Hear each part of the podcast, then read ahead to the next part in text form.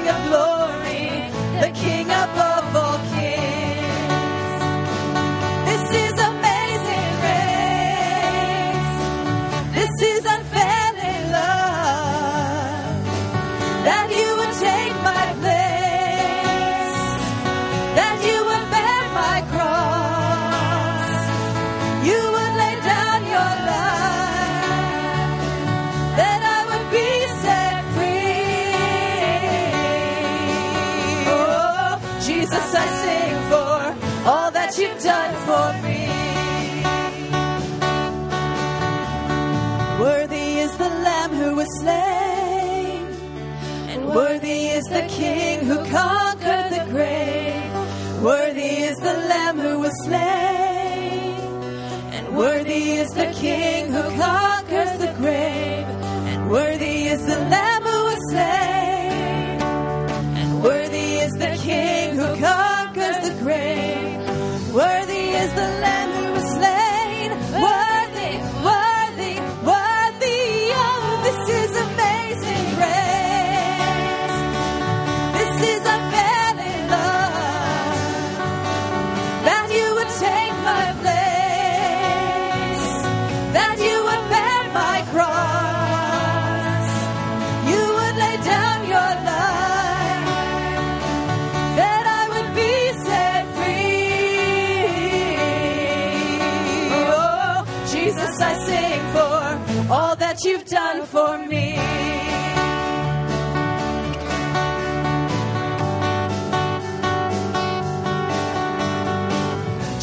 I sing for all that you've done for me.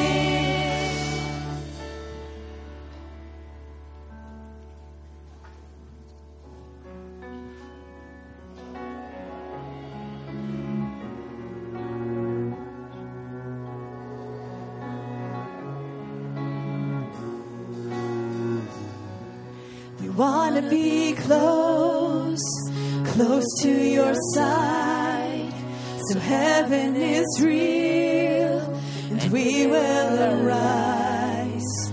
We want to hear voices of angels above, singing as one.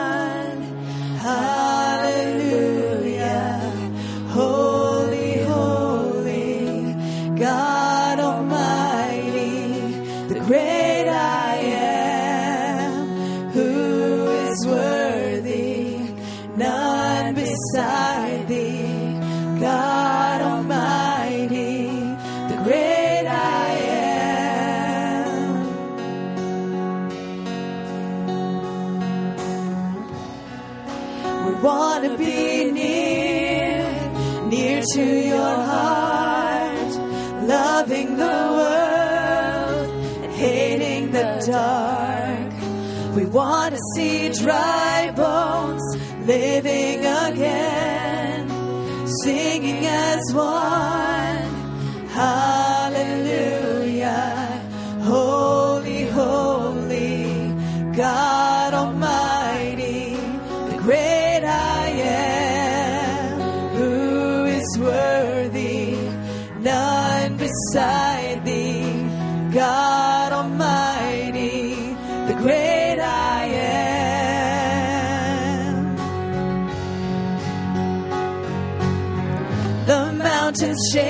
for you.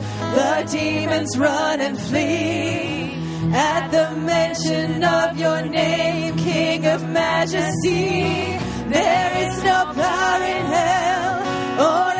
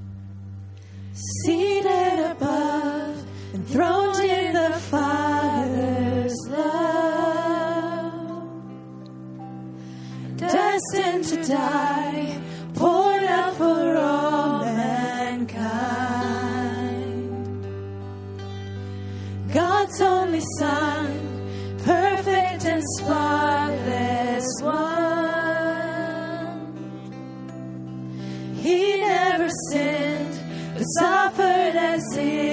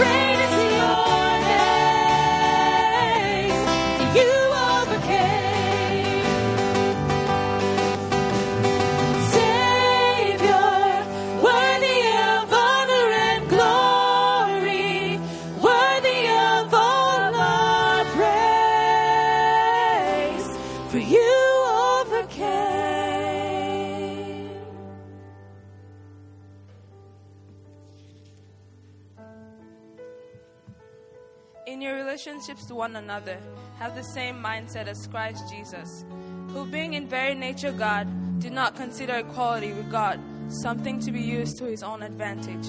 Rather, he made himself nothing by taking the very nature of a servant, being made in human likeness, and being found in appearance as a man. He humbled himself by becoming obedient to death, even death on the cross. Therefore, God exalted him to the highest place and gave him the name that is above every name, that at the name of Jesus every knee should bow in heaven and on earth and under earth, and every tongue acknowledge that Jesus Christ is Lord, to the glory of God the Father.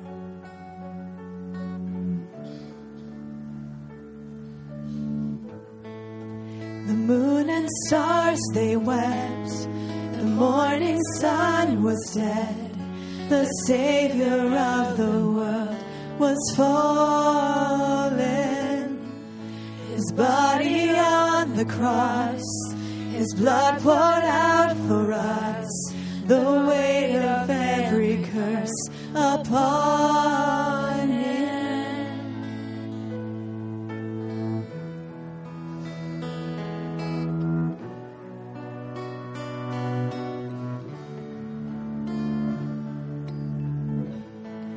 One final breath he gave, and on that blackest day, the Son of God was laid in darkness.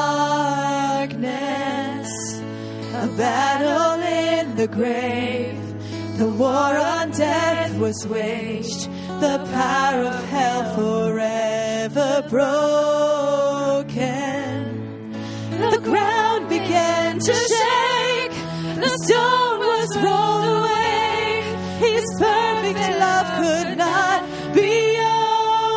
overcome.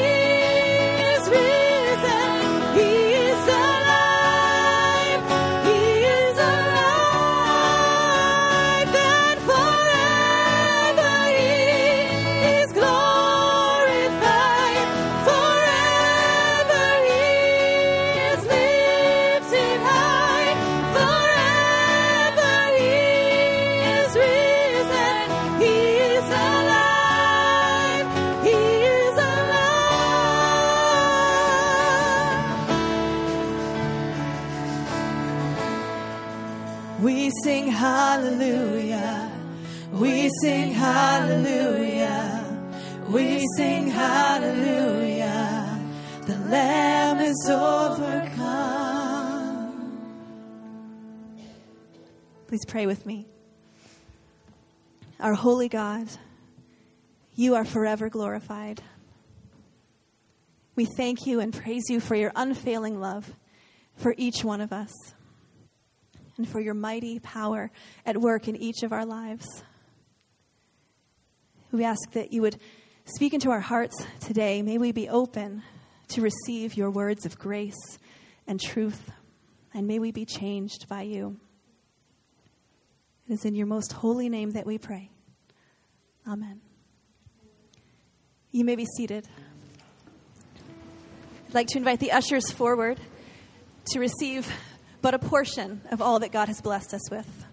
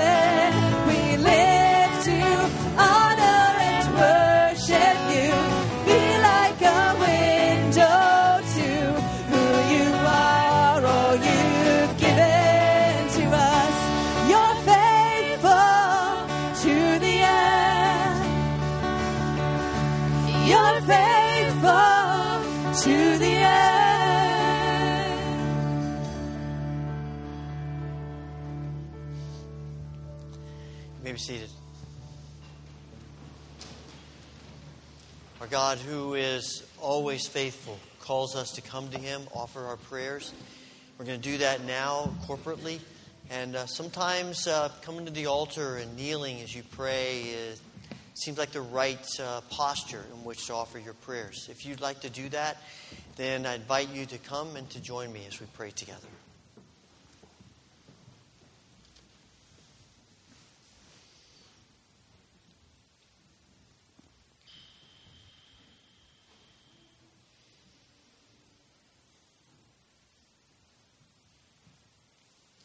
Father, we want to thank you today for your faithfulness. Your faithfulness in this world, your faithfulness to us personally, your faithfulness to all of your creation. We come and we worship you today. Father, we come and ask for your grace to us because we know we so often fall short of your dreams and your desires, your plans for us. We ask for your forgiving grace in each of our lives. And we pray this confidently because you have assured us that when we ask for your forgiveness, you give it to us. Lord, we pray not only for ourselves, but also for those around us who are struggling with burdens of grief and pain, the difficulties that life brings to us. This morning, Father, we, we pray for all who are grieving. We pray for all who have health concerns.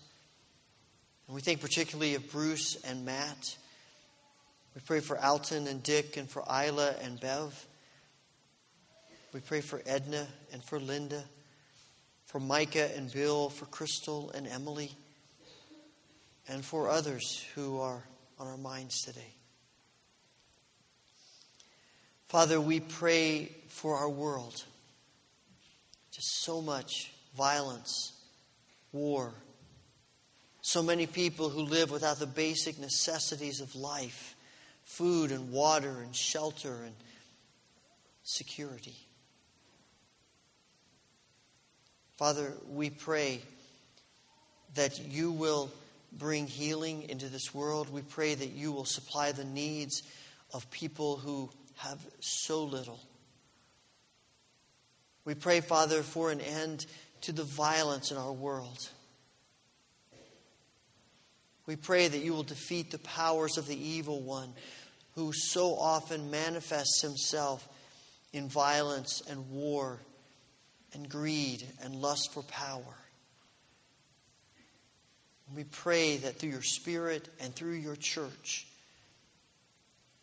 there will be a different yearning in our world a yearning for peace, a yearning to care for one another, yearning to love and to meet needs, and particularly for those who are most vulnerable. Father, we pray for our brothers and sisters who face great persecution because of their faith. We think especially of the CRI team working in and near the city of Erbil. Lord, as, as the ISIS group moves closer and threatens their well being and their witness and their work, we pray for the power of your Spirit to protect them and to allow them to continue their ministry among the needy. We pray, Father, for Chris and Corey Theed as they work in Haiti and ask that you would continue to bless them and to pour out your spirit in this nation of such great need. And for Dave Doherty, who is even now in Kenya working with the Gideons there, distributing Bibles, we pray that your word would bring fruit in the lives of people who have great needs. Father, we pray you'd pour out your Spirit upon us during these special days here at the church and the college and the community and beyond. Lord, we pray for Dr. McMickle that you would pour out your Spirit upon him, that you would anoint him with power as he preaches to us, and that you would anoint us as we hear and listen and receive your word. Father, thank you so much for your faithfulness, your grace, your mercy to us. May we ever live in the power of your Spirit and in the grace of your Son, Jesus Christ, in whose name we pray. Amen.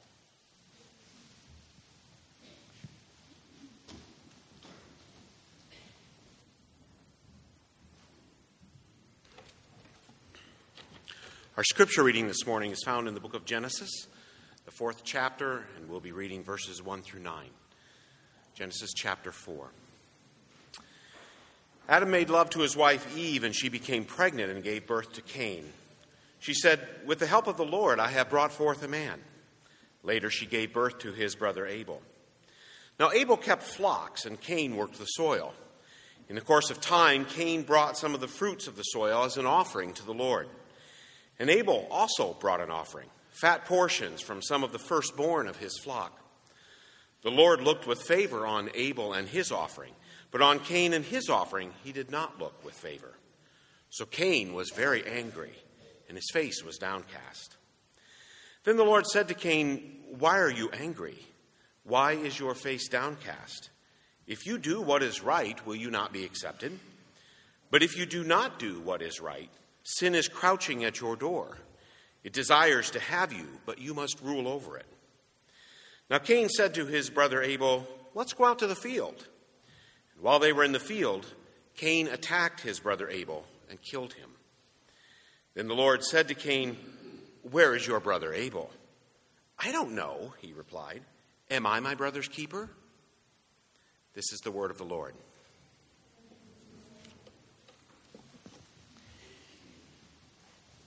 See in your bulletin a number of inserts about uh, particularly opportunities for ministry.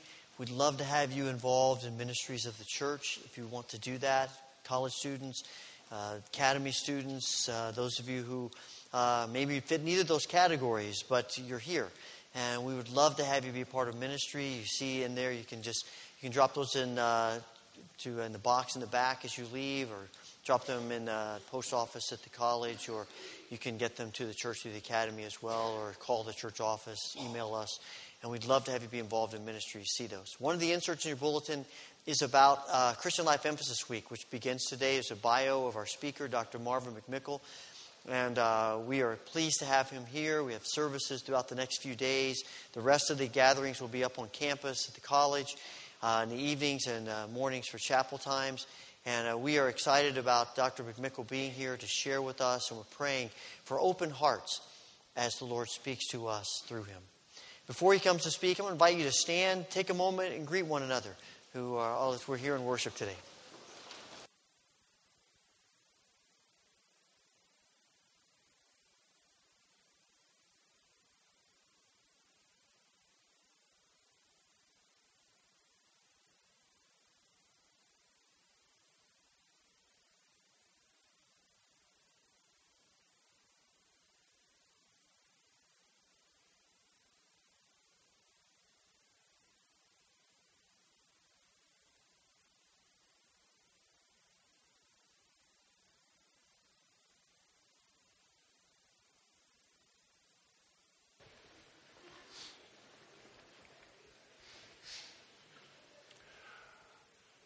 I begin, first of all, by saying good morning to all of you.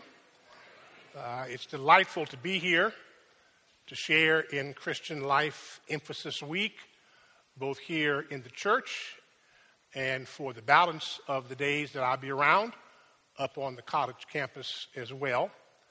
My thanks to Pastor Oden for the invitation to come and to be a part of these proceedings. Thanks as well to the praise team for leading us uh, in worship, in song, and word and prayer.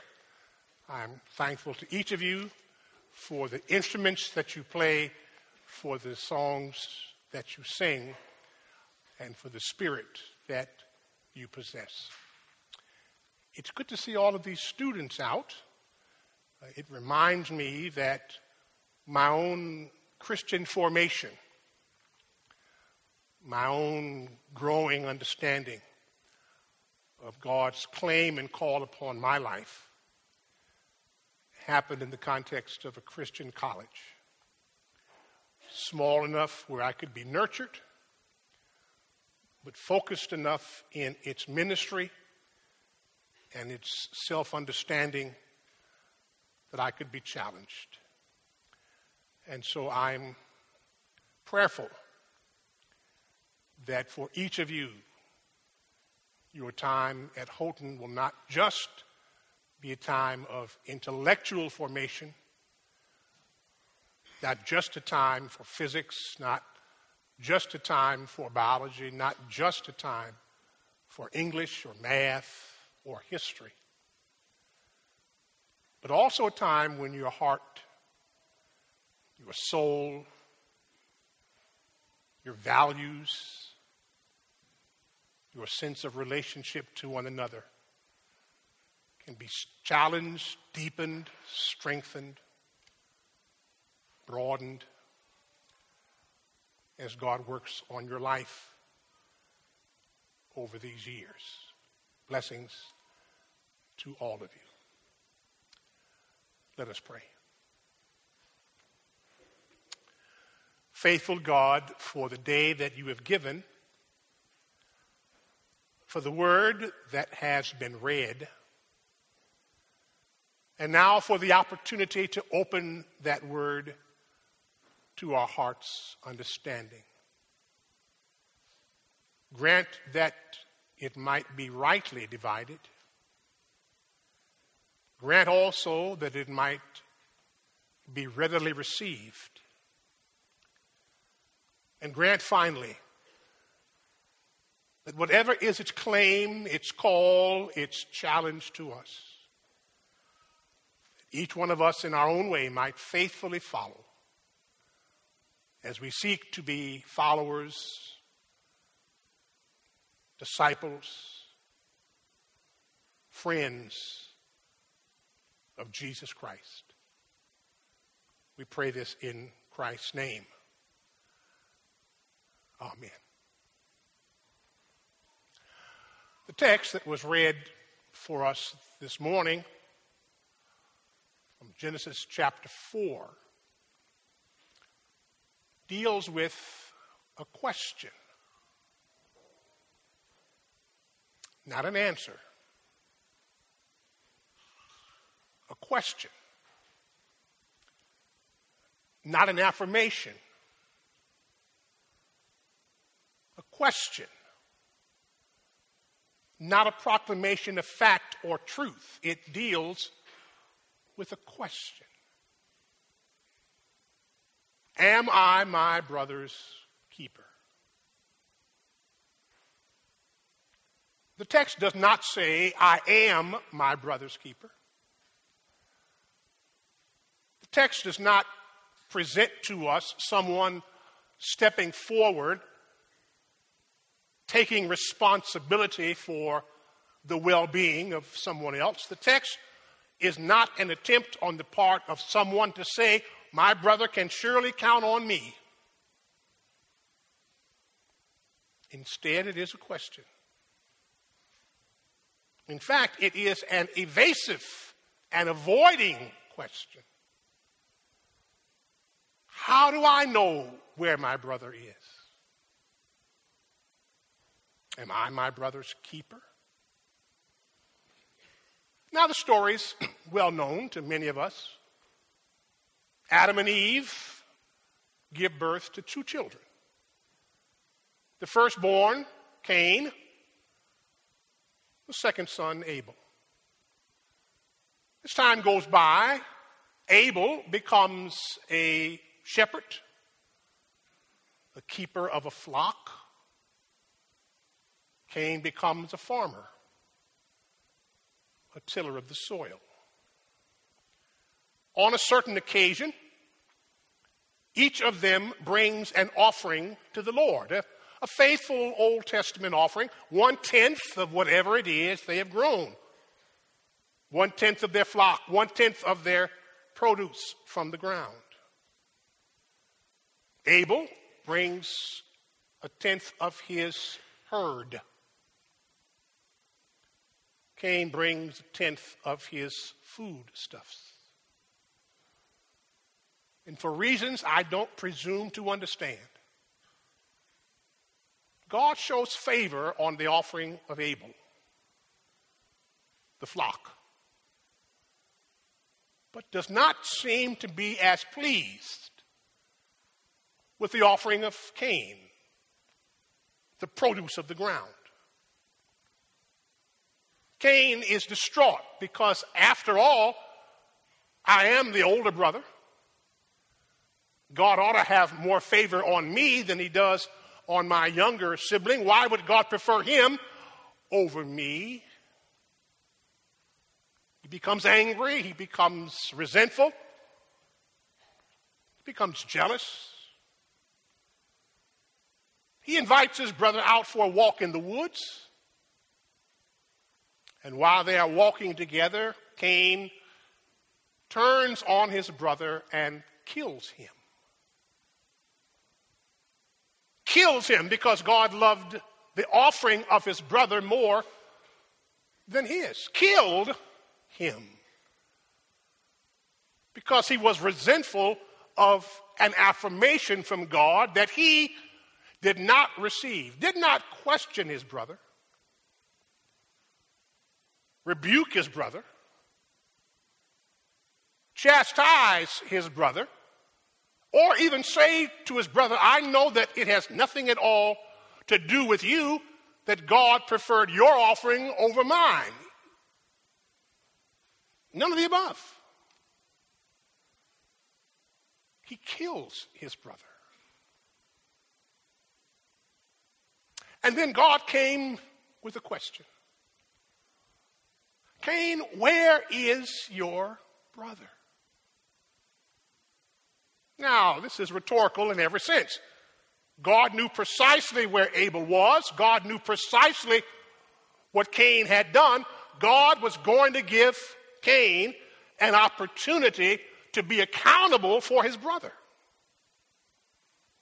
to own up to what he had done, to accept responsibility for his actions. Cain could have said, I was mad at you and took it out on him. He, he could have said, Why would you take his offering and not mine? He could have answered God very directly. I did what I did because I was angry with you. But he didn't. Instead, in response to God's very direct question, Where is your brother? he offers a very evasive answer. How do I know? Am I my brother's keeper? Abel was the shepherd. He's the one who was in charge of keeping. I don't know where he is. I don't know what happened to him. Now notice he he never says, I am my brother's keeper. He ducks and dodges and avoids and evades and says, Am I my brother's keeper? I raise this question with you today because there is on our part a tendency turn Cain's question into our answer. And we say every now and then, or we have heard it said by others, I am my brother's keeper. I have responsibilities toward my brother, toward my sister, toward my neighbor, toward my friend. I am my brother's keeper. And I've come today to caution you about that. That keeping our brothers, keeping our sisters, keeping our parents, keeping our children, keeping our friends may be just a little beyond our reach. There's a Hebrew word that stands behind this word keeping, shamar, shamar, which means keeping like a shepherd keeps the sheep from external dangers. Keeping so that there is always food, always water, always green pasture. Keeping almost like a hedge of protection is built around them. Remember in the book of Job when the devil says uh, to God, The reason I cannot get to Job to bring him down is because you have placed a hedge around him, and I can't get past that hedge. You have encircled him with your care. Move the hedge, and I can move Job. Keepers do that. They hedge their loved ones in so hurt, harm, and danger cannot touch them. Who have you kept lately? Kept from hurt, kept from harm. How much keeping can you and I really do? Now, maybe we would extend ourselves as far as we can if it really was our brother. I mean, really, our flesh and blood sit at the same table brother. I have one sibling, one older brother, four years older. His name is Paul. When I was a child, eight or nine or so years old, I was not very tall. I was short, and, well, I guess the best word is in polite company, rotund. slow of foot, an easy target for those who wanted somebody they could play with as a snowman in the Chicago winters. So I would periodically be stopped by those who thought it was just great fun to throw me down in the snow, roll me around, and sing as they did so Marvin the Snowman. Great fun. Except on one occasion, things got a little out of hand. Somebody decided to extend it just beyond snowman making material, became rather harsh toward me to the point that they hurt me. To the point that someone went and got my brother, who was not short, who was not rotund and while I was his personal punching bag, he was not inclined to allow anybody else to extend the privilege. And when he heard what was happening to me, not just the fun of it, he, he didn't mind the snowman stuff. That's, that's, that's the risk of being a little brother. You, you just take it. But to hurt me was another matter. And my brother came from nowhere. I don't know how he got there. All I know is that one moment I was being assaulted, and the next moment, there he was. Driving these folks away, standing between me and them, telling them, I, I, I, I better not ever hear you bothering my brother again. And nobody ever did. And I asked him, What on earth would possess you to take on all of these people? And his answer was, as only a big brother could say it. I had to, fatso.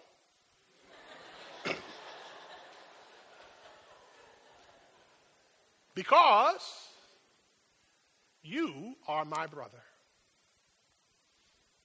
So, because I was his brother, his real brother, his flesh and blood brother, his eat at the same table, in fact, slept in the same bed brother, he was willing to extend himself, even put himself in harm's way to take care of me. He was, on that day, doing what a brother could do. The question is how far does our care extend? Beyond those who are our flesh and blood. For whom are we prepared to really keep and care? If they don't sit at the same table, if we don't sleep in the same bed, if we don't have the same parents, if we don't have everything in common, then what is our attitude? How far does our sense of being brother or sister really go? Does it go beyond our family? Keep.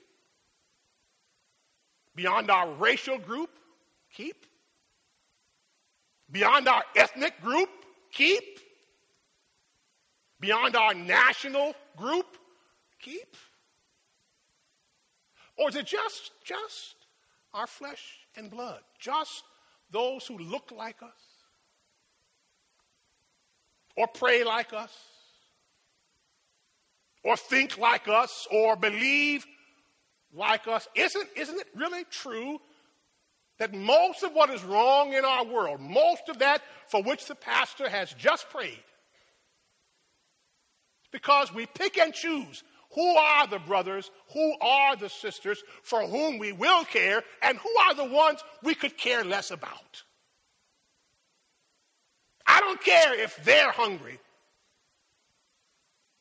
I don't care if their tribe is attacked. I don't care if their country is invaded. I don't care. They're not really a part of my circle of love and concern. I pick the brothers and sisters I want to care about, and I turn my back to and close my heart to all of the rest. And then we still say, I am my brother's keeper?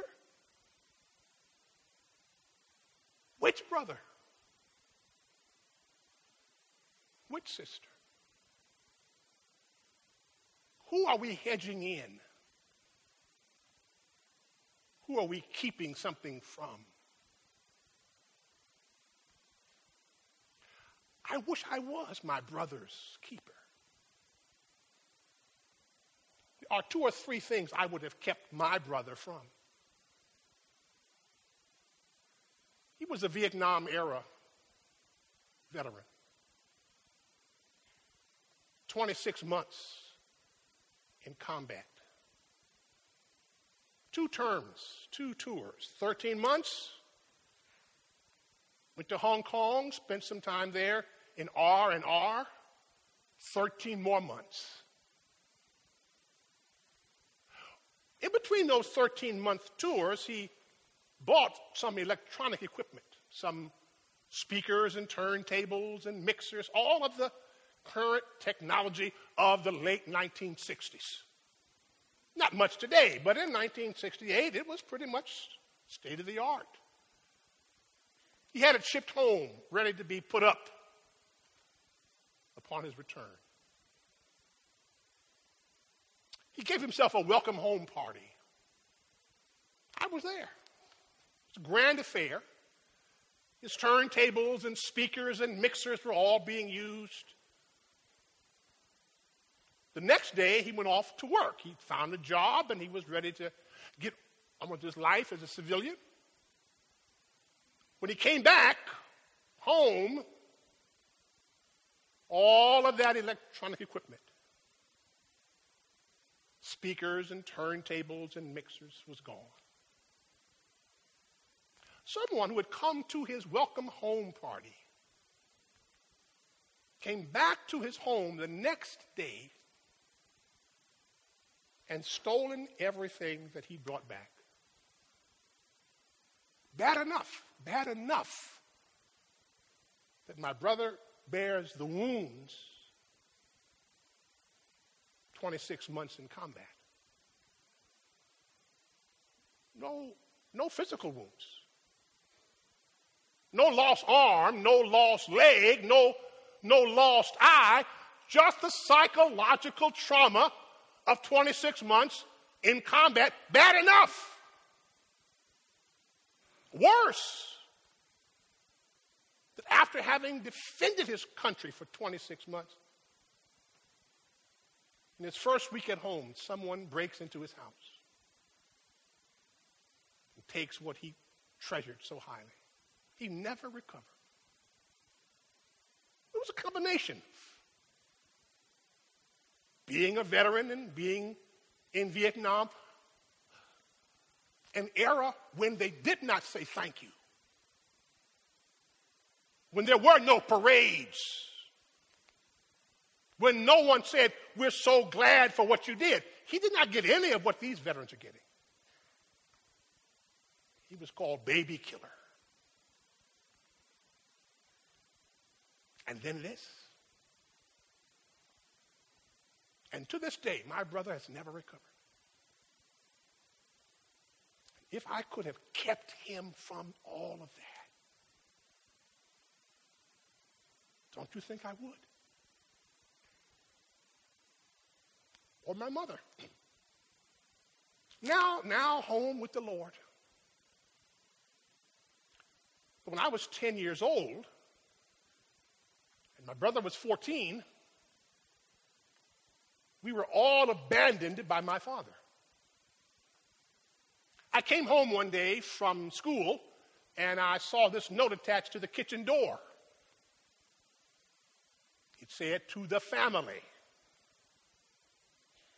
It didn't say to my wife, because if it had, I would not have bothered it. Or to her, with her first name attached, I would not have read that. But it didn't. It said to the family. Well, I was in the family. So I read the note. This is what, this is what my father said. To a 10 year old, a 14 year old, and his wife. Goodbye. Good luck. Can't stay. Can't cope. Took half the furniture, took most of the money out of the bank account, and left my mother with his debts and two children. She finally came home later that evening. I gave her the note. She read it.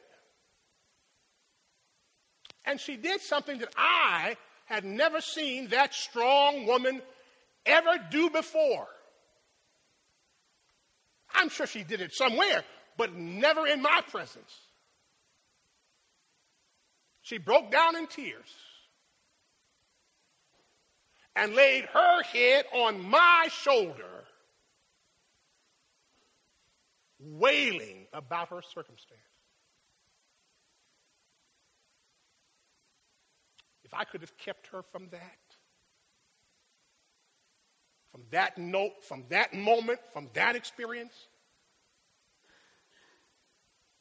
Don't you think I would? Keep her. God, God does not ask you to keep anybody. God asks you to love one another, to forgive one another, to support and encourage one another, to extend a helping hand to one another. If your brother or your sister is hungry, to do your best to feed them. If they are naked, to clothe them. If they are homeless, to provide some shelter for them. But you cannot keep them from the prevailing circumstance. There are just some things we cannot do, some things we will not do, some things God never asked us to do. Keeping is God's concern. That was the story of the Good Samaritan. There are two folks in that story who should have been the keeper. Man falls among thieves, is left for dead. Along come a priest and a Levite who know the law perfectly well, but they walk by on the other side, and the one who ends up showing love and care is someone with no obligation to that man whatsoever. But there he was, lying near dead on the road, unkept from that circumstance. So if God does not want us to keep each other, now this is not a call to irresponsibility. We are called to love one another, care for one another, forgive one another, support one another, encourage one another. But not keep, because keeping is not our job. It's not our ability. We are not very good at shamaring. But there is someone who is an expert at the task. Hence, the book of Jude, no chapter, just one chapter, verses 24 and 25, which says, Now unto him who is able to keep us from falling and to prevent us, present us faultless before God's throne with exceeding great joy. Now unto him who is able to keep. Or number six, may the Lord bless you and keep you. May the Lord cause his face to shine upon you and be gracious unto you. May the Lord lift up the light of his countenance upon you and give you peace. We may not be good at keeping, but there's someone who is. Or Psalm 121 He that watches over Israel, he that keeps Israel, neither slumbers nor sleeps. Or Isaiah Thou shalt keep him in perfect peace, whose mind is stayed on thee. So I've come today to do two things. One is to relieve you of a certain responsibility, but remind you as well. Just because we cannot keep each other does not mean we don't have to do anything. And whatever it is we're willing to do for some, by God's grace, we ought to try to do for all. Love all our brothers, love all our sisters. Forgive all of those who trespass against us. Am I my brother's keeper? No. But there is one who can be. Now, I, I offer this caution. Lest someone say, well, then why doesn't God keep us from everything? Why doesn't God keep us from earthquakes? plane crashes, famine. Why doesn't God keep us from each other? From all the hurt and harm that we do to each other. If God is the keeper, why doesn't God keep us from everything? I live in Rochester. It's been a tough week for us in Rochester. One day, a police officer is shot and killed by a man who was just released from prison one month earlier. The next day, a husband and a wife, very central to the civic life of Rochester, in that plane you heard about on CNN that crashed north of Jamaica. They haven't found the remains yet. Why didn't God keep them from that? God is a keeper. The day I can tell you why God does what God does, or does not do what God does not do, on that day, God and I will have exchanged places. And you won't have need of God. Just call me because I'll know all things. I don't know.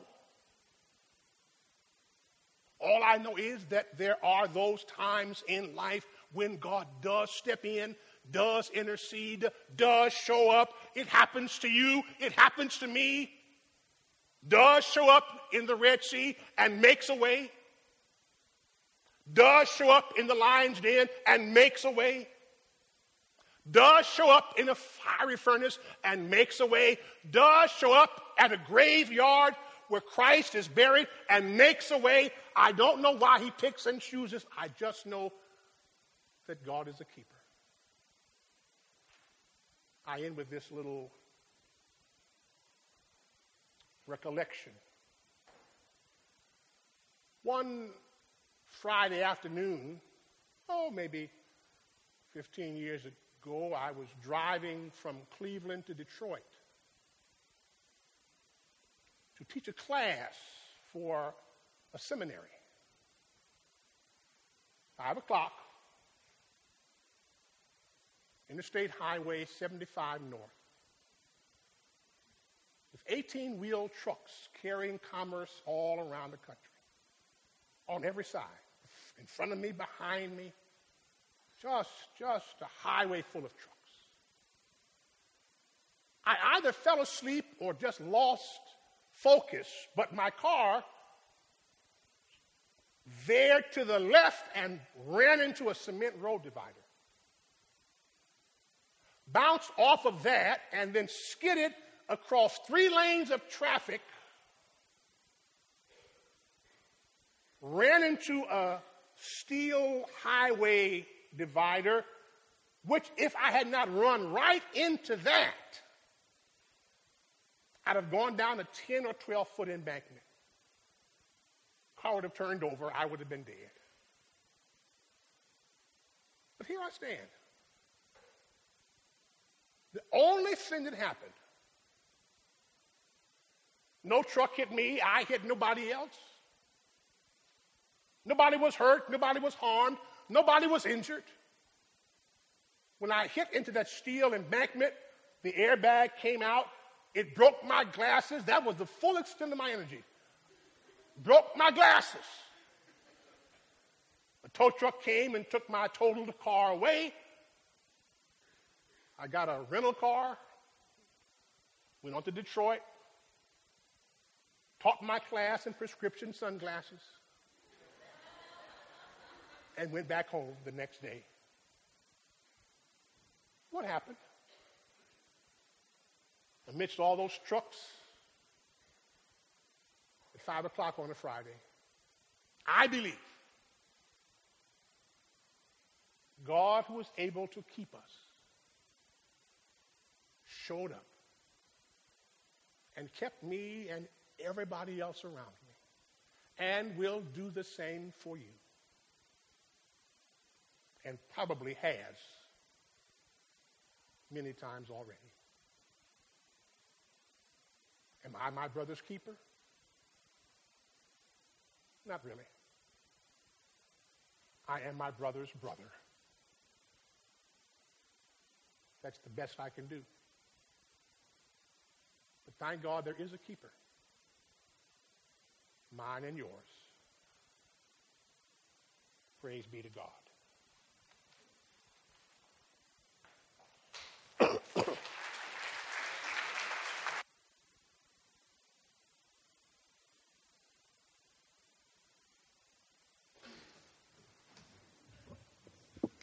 Please stand and join us as we sing together.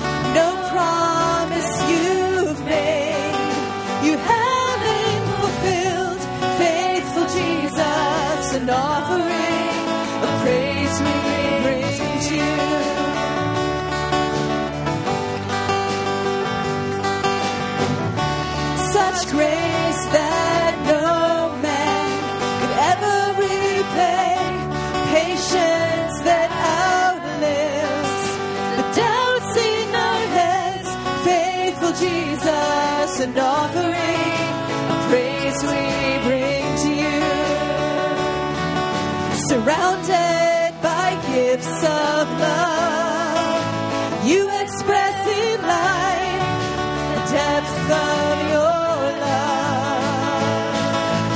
Jesus.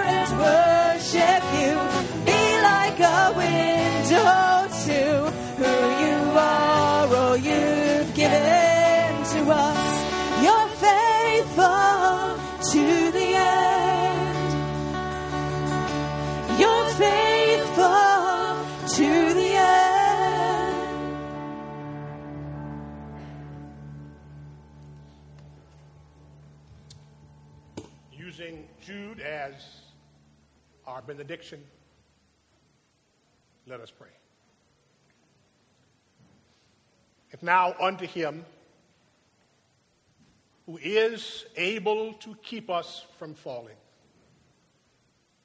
and to present us faultless before God's throne with exceeding great joy, to the only wise God, our Savior, be glory and majesty, dominion and power, now and forever.